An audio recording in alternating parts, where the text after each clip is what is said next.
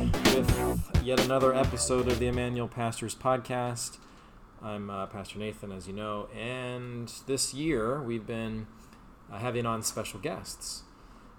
Today we have Phil in the house. Yes, thanks for having me, Pastor Nathan. It's fun to. We've been listening to a lot of these, so it's fun to get to join. Now you're on. Now you can listen to your own voice and be like, "What? Not sure if I will. I sound like that." So this year we've been focusing on vocation. This idea of calling, I think that comes from the Latin for calling, and that God has given us ultimately a calling to Himself. If we're believers, He's effectually called us. And brought us into a life with Him, and that's our ultimate life. But then He's also given us a calling, which is a station in life, a way to use our life to love and serve others.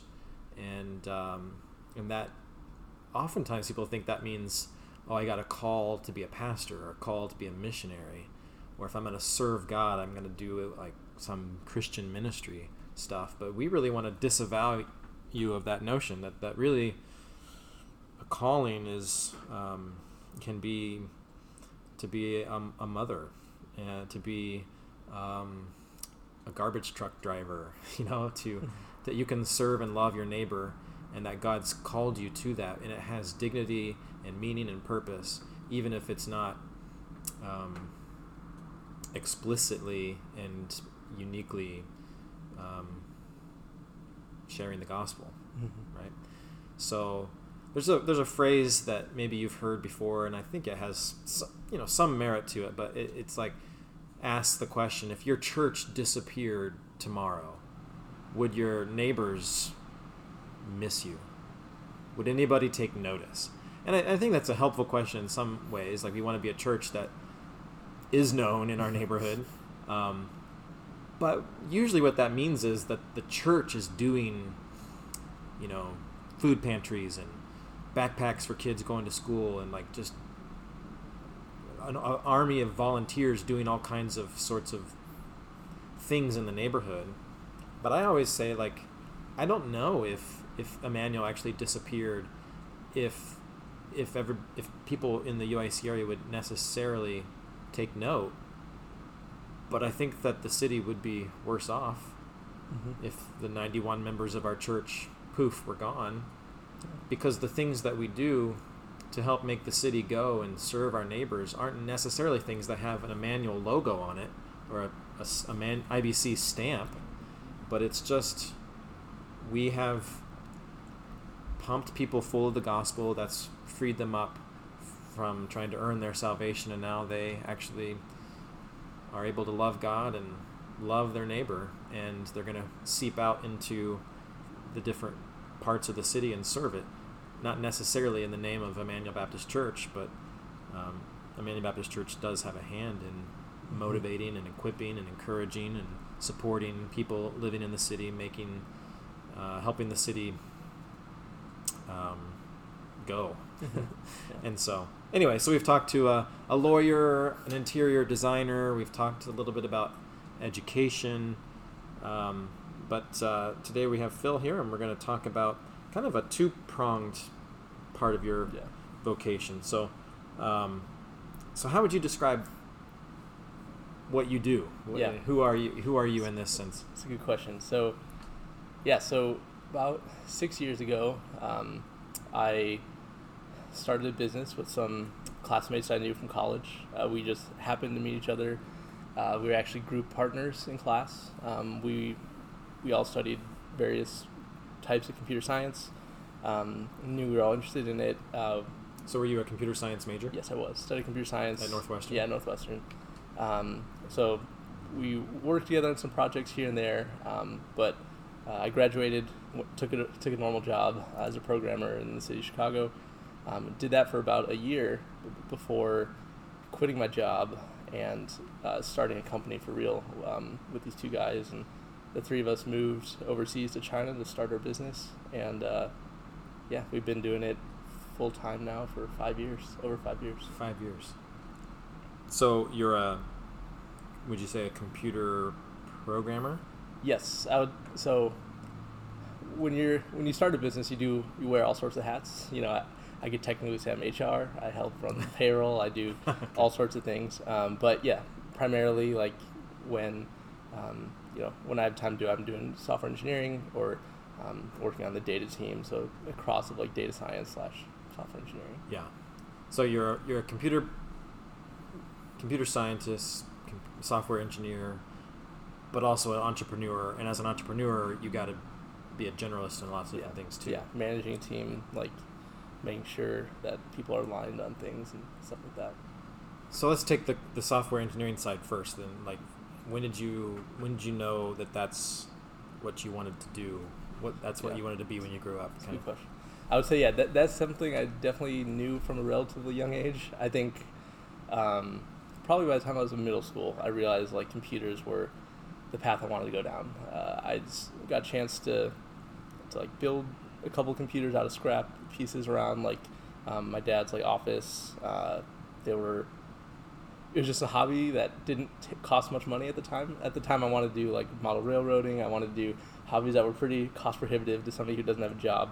But computers, you know, starting a program, writing a program, a lot of software is free and it's open source, so anybody can write it or use it. Do you remember what the first program you wrote was? I tried to write games. Just writing games, because that's kind of what we grew up playing. We had video games, and so we tried to emulate that and make our own. Or, we had manual card games that we built growing up with our neighbors, and then eventually it's like, well, like I want to be able to put that on the computer now. And so, like, how do we do that?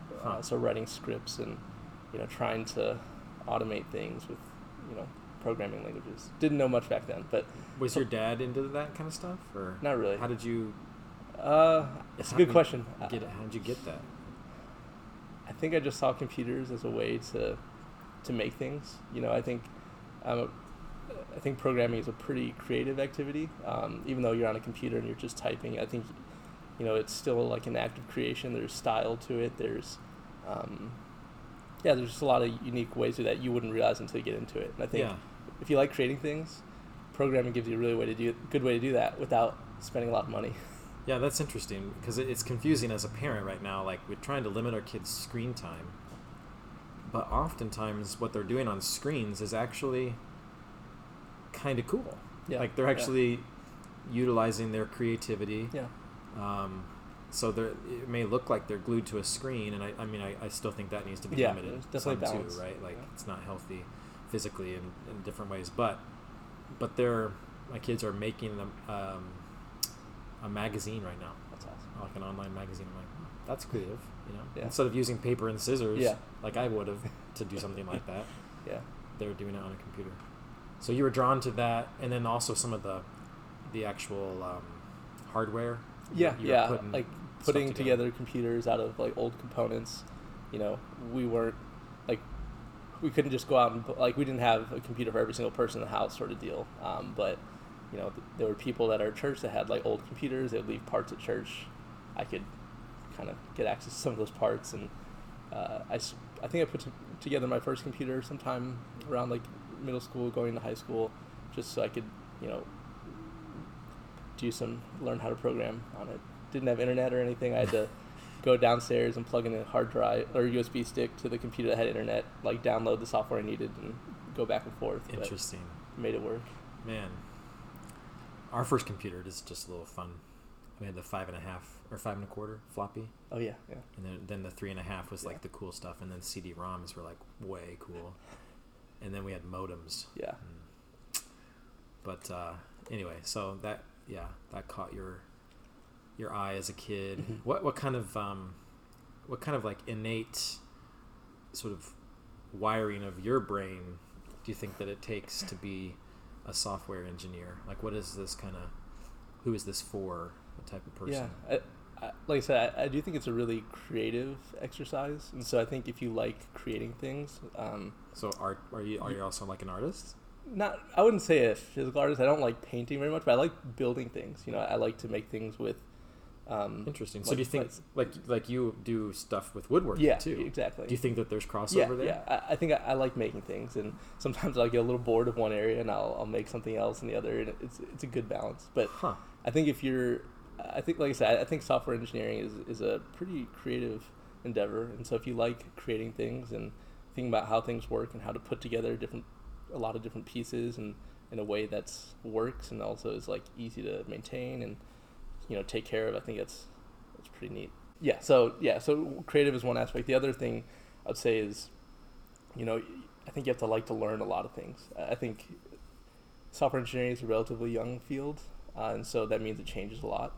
You know, I think if you compare to like some of the more classical trades of engineering, you know, we've only been around for the last like 50 years, maybe 60 years or so.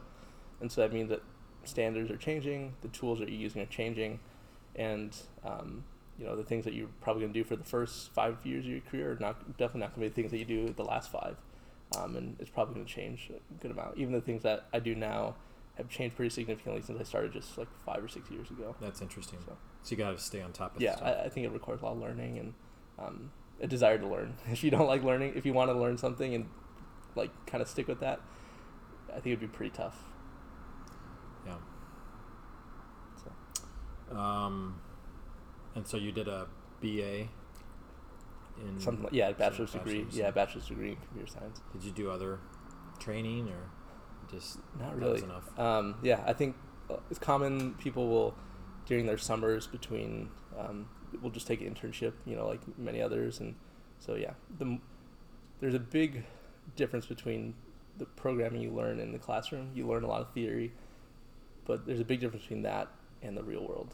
And so isn't that usually the case? Right? Yeah. And I would say, like, you know, if I had to hire somebody that had 2 years of experience but no degree versus somebody with a degree and no experience, I would probably take the person with 2 years. Interesting. So do you think that you could have done what you did without a college degree? I think so. My brother actually did something similar. He, he's an entrepreneur as well, and just started teaching himself software engineering. Yeah. And dropped out of college. Yeah. And has started his own business. Yeah. I think it's very possible. Like even Evan, my brother, he didn't study computer science at all during undergrad. I think maybe a class here or there, and then made the transition after graduating. So there's a conversation to have. Is maybe a whole other podcast could be devoted to that. But the pros and cons of college. Yeah. In a day of massive debt and all that. But there's more to college than just vocational training. It's an experience. It's a growing experience for sure. Yeah. Well, maybe we'll come back to that at some point. That's interesting. So then let's switch. So that's kind of the software side of things, computer side of things. But then there's a whole kind of other skill set to being someone who starts your own business and runs it. Yeah. So you're the chief technical officer. Yeah, chief technology officer. Officer with two other. Yeah. Friends from college. Yeah. So actually, one of them he's actually moved on to get his MBA this past year, and also to be closer to family. So right now it's myself and my other co-founder. He's the CEO. So did he have to give up all of his stock? No. I think there's there's like a vesting schedule, things to prevent it from have a negative impact on the company. And so where did you learn that stuff? I mean, that's like. Yeah. Did you have to read books on business? Yeah. And how to file your taxes as a business owner, and exactly how to allocate, how to fundraise, research and development, marketing. It's pretty tough because none of that stuff you learn until you have to do it. You know, it's one thing to read about in a book, which we did. You know, there's books out there for, like there's a book I remember we all read called Venture Deals. It's about Venture Deals. Yeah, about raising venture capital as a technology startup, what that looks like, how to manage that. So how much did you guys have to raise to get this off the ground? Initially, so there's a couple phases. So I think at the beginning I'd mentioned we moved to China. So the three of us moved to China. And the reason we did that, we didn't just go there on our own with no like infrastructure or any plan. The reason we did that is we were accepted at this startup accelerator that was spread between China and San Francisco, and the reason why they are in China is they specialize in hardware development. Shenzhen is like the electronics capital of the world. If you want to get something made with electronics in it and you want to do some R&D, that's a place that you can do it for a fraction of the cost anywhere else. That's where marketplace is full of components. You can find people that have all sorts of really talented backgrounds, and that's the place to do it. So we moved out there for about 3.5, I guess a third of a year. So are you the instigator of this, or is there like somebody else that's kind of the real like visionary and ambitious person, and he brought you along for the ride? Or like... If I had to choose one of the two, I'm definitely probably a little bit more along for the ride than. So the other person I mentioned, my CEO and co-founder Akshat. So he's the one that originally started the idea and even pulled me into it. Okay. I think he's always the kind of person that, if it weren't for this, he would be running another business. When the day that we stop this, if we shut down or if we sell it or whatever, he will be immediately starting to work on his next business. He's that kind of person. Like a serial entrepreneur. Exactly. You, not so much? You could work for the man? I think so, at least a little bit. It's hard to say until maybe it's different when you're a few years in, but I really do enjoy entrepreneurship, but I also do think, there's a lot to learn from, working in a larger corporation. But one of the reasons why I brought up that thing about the accelerator in China is that they were our first source of funding. They gave us, an initial batch of funding, just $100,000, to say, hey, we'll invest $100,000 for this percentage of your company, and come move out here. We'll give you resources. We'll help you. We'll provide a little bit of structure, so it's not literally just three people sitting in a room all day trying to decide what to do. It provided a little bit of structure for us. We were very young. Yeah. And so, we learned a lot through that program, learned a lot through reading. Did you have to pitch like a Shark Tank sort of thing to them to get invited, or? Not quite. We actually, one of the directors there happened to be visiting our university, and our professor knew that person, and he got us a chance to meet him for 30 minutes. And after that 30 minutes, he said, hey, I'd like you to join us if you can. And so what is it that your company makes or does? Yeah. Like what's their... Yeah, that's a great question. So we build... I would say the biggest thing we build technology, so software and hardware that helps manufacturing operations, run their factory floor. So we're in a pretty old school industry, manufacturing, and so we help them kind of modernize their process. You'd be surprised at the amount of pen and paper, the amount of archaic business practices in some of these places. Fax machines. Fax machines.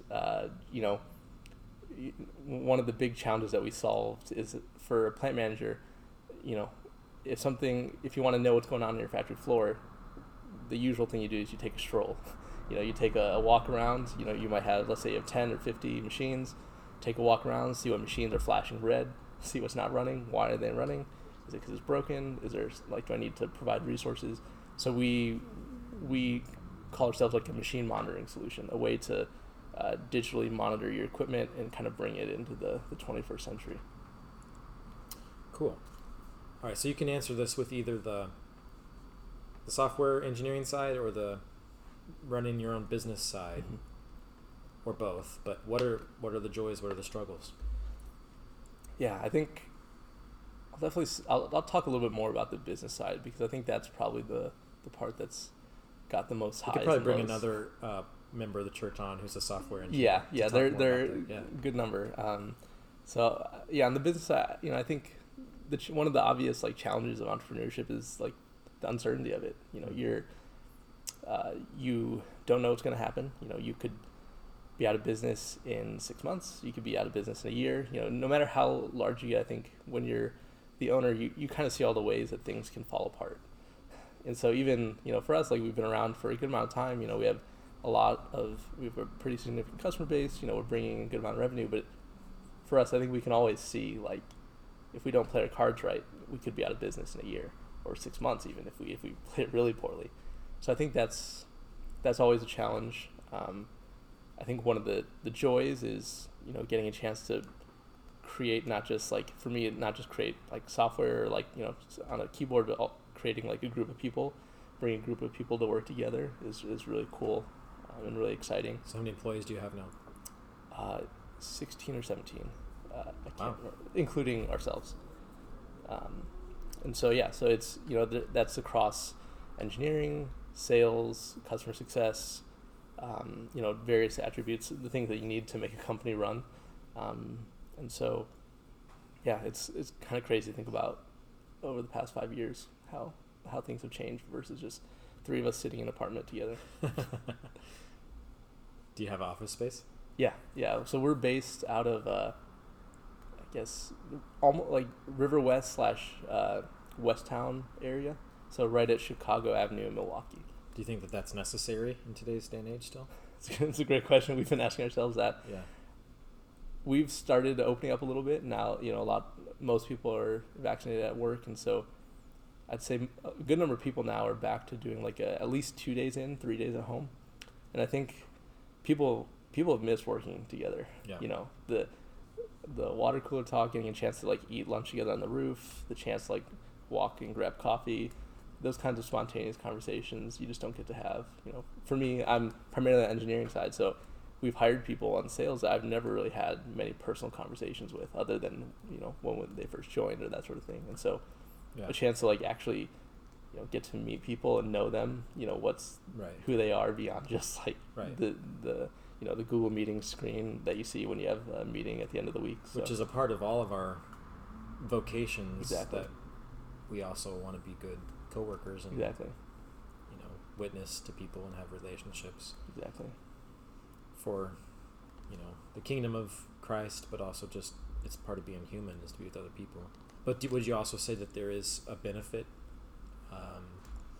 to your company to having the in-person collaboration, idea sharing?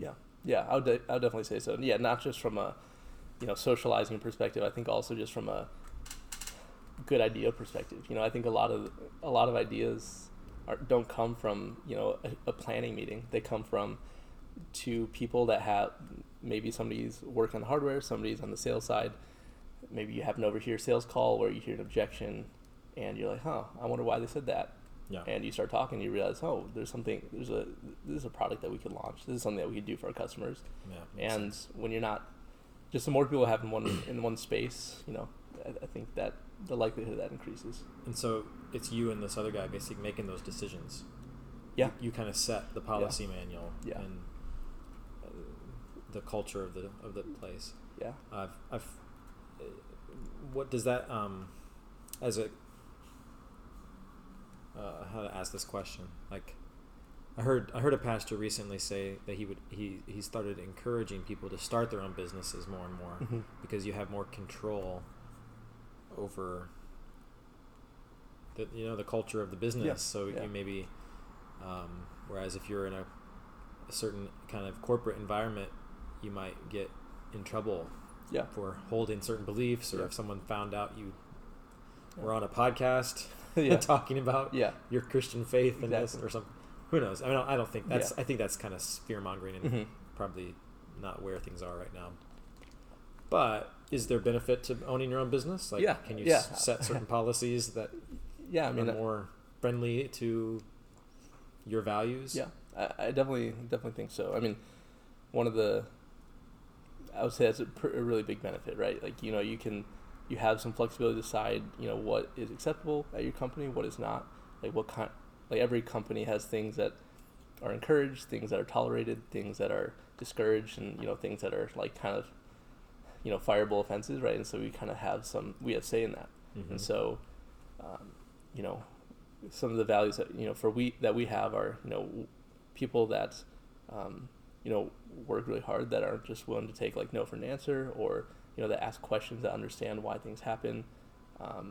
You know, I think another really important aspect is, you know, like trust and like empathy for one another and also our customers, understanding that like we don't like to, when we talk about our customers, they're not just like, you know, companies that we can try to make as much money off of and like walk away with, right? Like we do well when our customers do well, and so we're invested in our customers being able to grow their business and do that in a way. So if our product's not working, it's not helping them do that, that's a problem.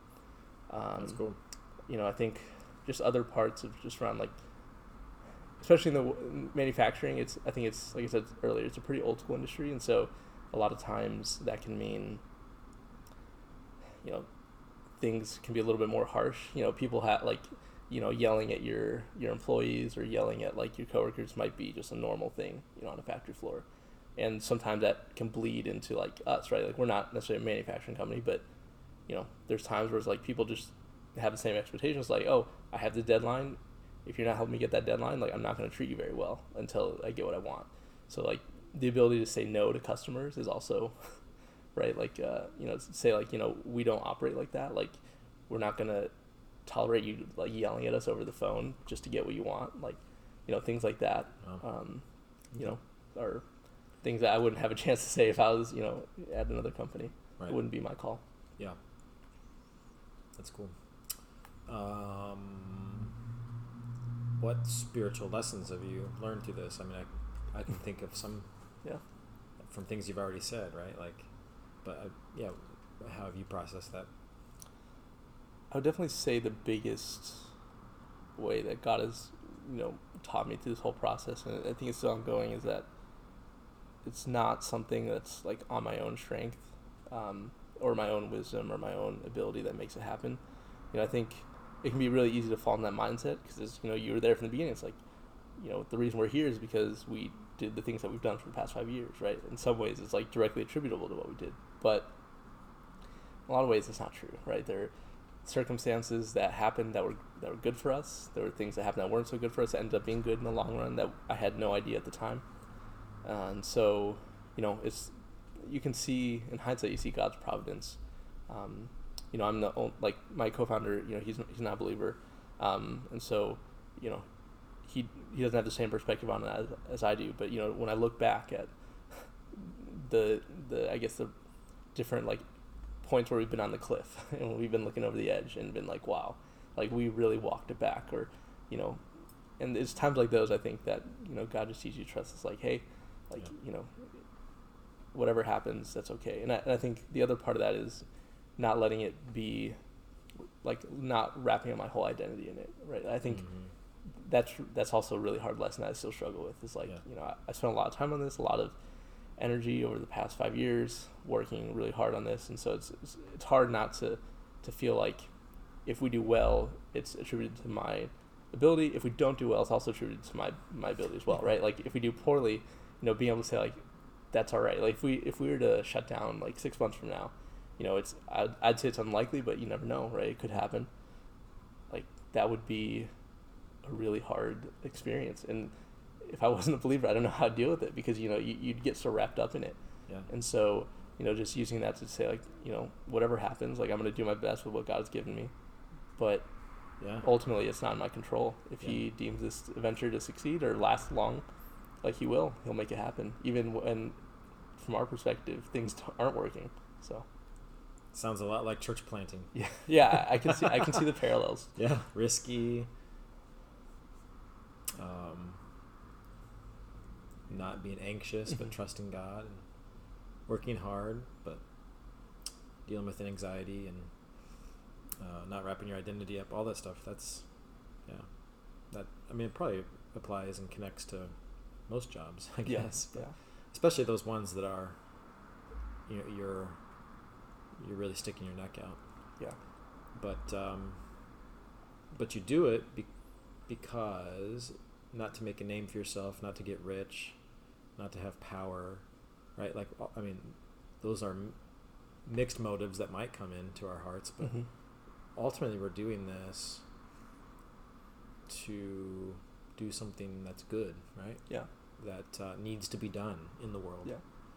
And so how does what you do need to be done?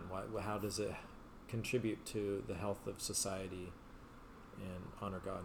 Yeah, I mean, I think one of the, for us at least, we are tied to, like, an industry that's been around for a long time, like manufacturing, right? In some ways you can be like, okay, like, we're making things that people use to live, right?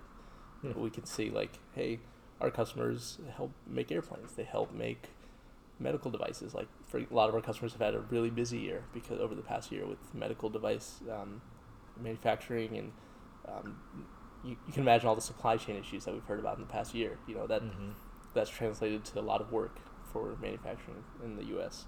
And so on one level, you can kind of, it's somewhat practical. You can kind of see it's like, okay, we're helping enable people to provide, you know, goods for, you know, humanity in some ways. But yeah, I think it's also just part of, you know, God created us, you know, in his image. You know, I don't think we're creative or we're, you know, he gave us the minds that we have to just sit on it and not use it, right? You know, I think we're called to use all the abilities that we have, all the resources, all the faculties, physical or mental, that we have. And so, you know, for me, it's like part of it is looking around. If there's, you know, physical problems in the world, are there ways that we can solve those problems? You know, it's always one of those debates of, like, you know, it's not necessarily like the ultimate need, right? It's not a spiritual need of, is somebody going to heaven or to hell? But at the end of the day, you're going to have a vocation, and most of us are not called to be pastors or missionaries. And if with your vocation, you know, you can use your abilities to, you know, provide stable jobs, provide you can employ 16 to 17 people. Yeah, exactly. Like give people opportunities to, you know, learn something new, to be able to, you know, grow their career, to be able to, you know, provide, like, you know, value to our customers, that they can succeed, and that they can, you know, provide for all the people that depend on them. You know, I think that's something that's not, I guess, a waste of time. Yeah, that's really good. Yeah. That's really encouraging. Well thought through. Man, is there anything else you want me to ask you? Anything else you wanted to say that hasn't been said? No, I don't think so. I would say, you know, being, like,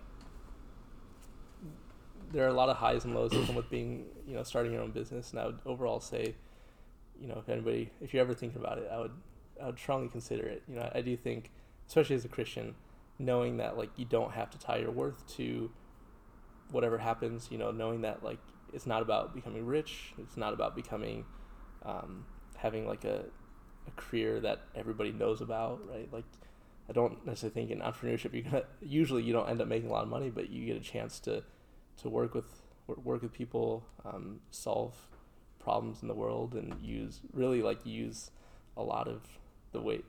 It's very, I would say, it forces you to be somewhat well-rounded, I guess, and the way that you use the things that God has given you. And so I think it's a great way God has called you to use to do that. So. Cool. Very cool. Well, I think this has been instructive. Hopefully it's helped other people in the church also just get to know Phil. And yeah, so we'll keep doing these. And if you want to get on, let me know. Otherwise, I'll probably get around to asking you. So, yeah, that's all I got. But that was... Yeah, thanks for having me. That was really good. Thanks for coming on, man. We'll talk to you guys next time.